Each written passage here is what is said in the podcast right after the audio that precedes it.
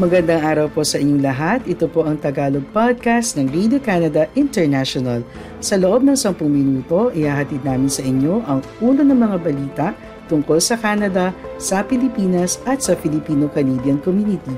Kaya tutok lang tuwing Biyernes, linggo-linggo sa aming podcast. Ako po si Catherine Dona, ang inyong tagapagbalita sa Toronto. Ang ulo ng mga balita ngayong ikaapat na linggo ng Marso.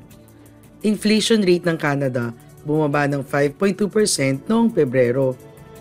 Conservative leader Pierre Poilievre nanawagan upang payagan ng mga doktor at nurse na magtrabaho saan man sa Canada. Canadians pwede na i-check ang status ng kanilang passport application online.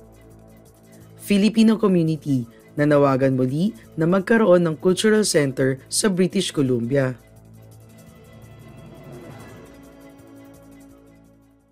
Ayon sa ulat ng Statistics Canada, lumamig ang inflation rate ng Canada sa five point two percent noong Pebrero. Ito ang pinakamalaking pagbaba mula noong Enero simula April twenty twenty. Sinabi ng ahensya na ang Consumer Price Index ay nagkaroon ng year-over-year deceleration mula February twenty twenty-two nang ang inflation rate ay nasa five point seven percent. Ang reading ay ikinumpara sa annual inflation rate na five point nine percent noong Enero at nasa pinakamababang reading mula Enero twenty twenty-two nang ito ay nasa five point one percent.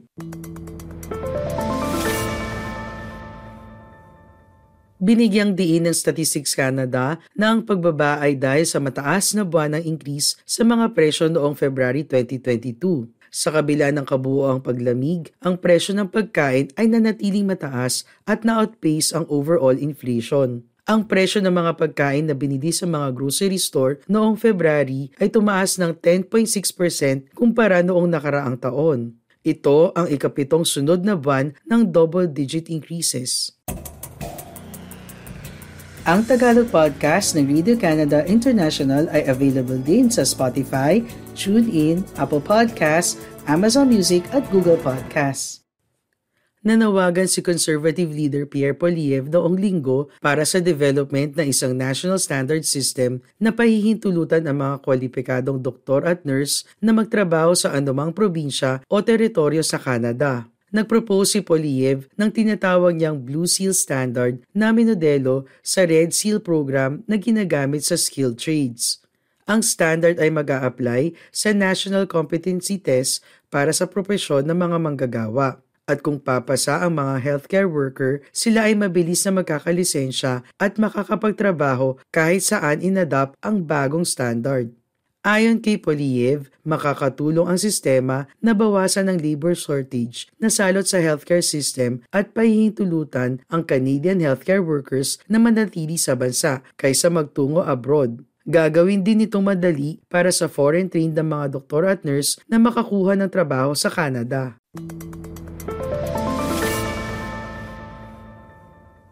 Ang kakulangan ng mobility para sa mga doktor ay na-flag na ng Canadian Medical Association bilang malaking problema sa healthcare system ng Canada. Binigyang diin ng asosasyon na sa maraming kaso, ang paglipat sa pagitan ng mga probinsya ay nangangahulugan na isa itong mahabang application process. Minsan, buwan ang inaabot at gagastos ng libu-libong dolyar sa fees. Ipinapahiwatig ng survey data na inilathala ng Angus Reid Institute, humigit kumulang isa sa limang Canadians ang walang family doctor.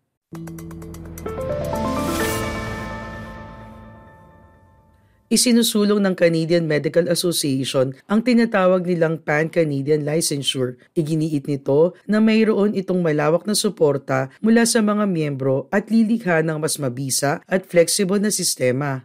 Supportive din ang Canadian Medical Association sa mga pagbabago na pinahihintulutan ang mas maraming Canadian doctors na nagtatrabaho ngayon abroad na bumalik sa bansa. Pero sinabi nito na ang sistema ay nagre-require ng sandamakmak na reforma sa halip na magdala ng mas maraming manggagawa sa loob ng sistema na nangangailangan ng significant repair at malamang ay papagurin sila kasama ang kanilang Canadian-trained colleagues. Ipinahayag ng New Democratic Party ang kanilang suporta para sa isang pan-Canadian licensing noong nakaraang taon. Itinutulak din ng gobyerno ng Canada ang mga probinsya sa direksyon ng isang national recognition ng credentials. Ginawa nila itong parte ng kanilang healthcare proposal noong Pebrero kasama ang mga pangako na padaliin ang daan para sa foreign-trained workers. Para sa iba pang balita, bisitahin ang aming website i c i dot radio dash canada dot c a. Ang Canadians na naghihintay para dumating ang kanilang mga pasaporte bago ang isang trip abroad ay may bago ng option ngayon upang i-check ang status ng kanilang mga aplikasyon. Naglunsad ang federal na gobyerno ng Canada ng isang bagong online portal noong Martes na pinahihintulutan ang recent applicants na makita kung ano ang estado ng kanilang mga aplikasyon.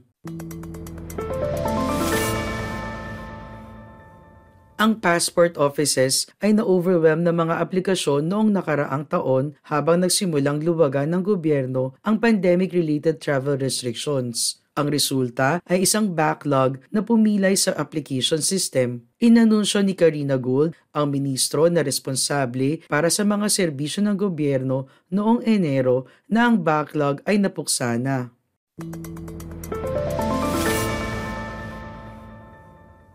Noong Martes, sinabi ni Gould na ipinakita ng backlog na may pangangailangan para sa isang online status tracker. Dati, ang mga aplikante ay kailangan pang tumawag sa call center upang i-check ang status ng kanilang mga aplikasyon.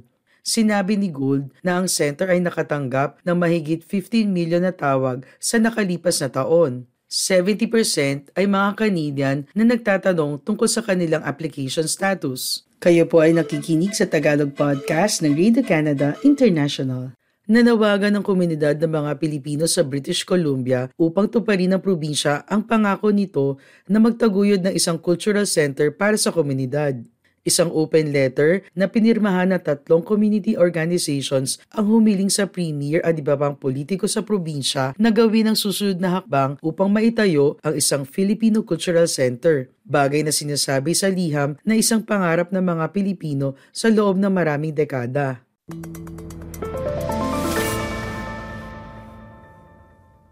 Sa mandate letter noong Disyembre, ipinag-utos ni Premier David Eby kay Lana Popham, ang ministro para sa turismo, sining, kultura at sport, na gawing prioridad ang pagkakaroon ng progreso sa probinsyal na Filipino Cultural Center.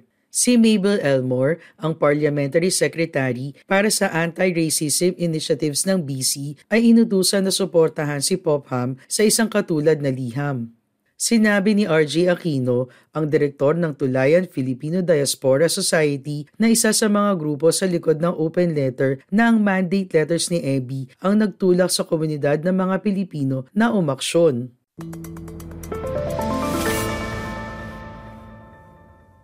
Sa isang pahayag sa C B C News, sinabi ni Popham na siya ay nakikipagtulungan kay Elmore at kabilang sa mga susunod na hakbang para sa center ang community engagement. Dagdag pa ni Popham, ang community engagement ay paplanuhin kasama ang Mabuhay House, isang community organization na inaasahan na magpapatakbo ng cultural center sa hinaharap.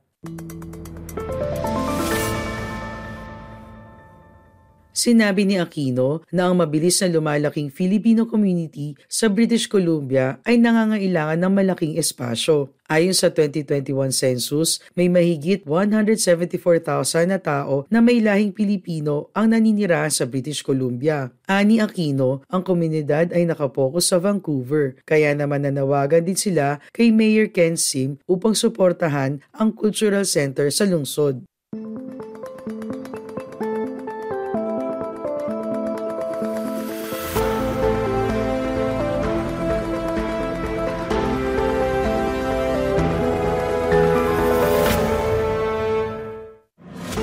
Maraming salamat po sa iyong pakikinig sa Tagalog Podcast ng Radio Canada International. Lagi po kayong makinig tuwing Biyernes para makabalita tungkol sa ating mga kababayan dito sa Canada. Hanggang sa susunod na linggo, ako po si Catherine Dona ng Radio Canada International.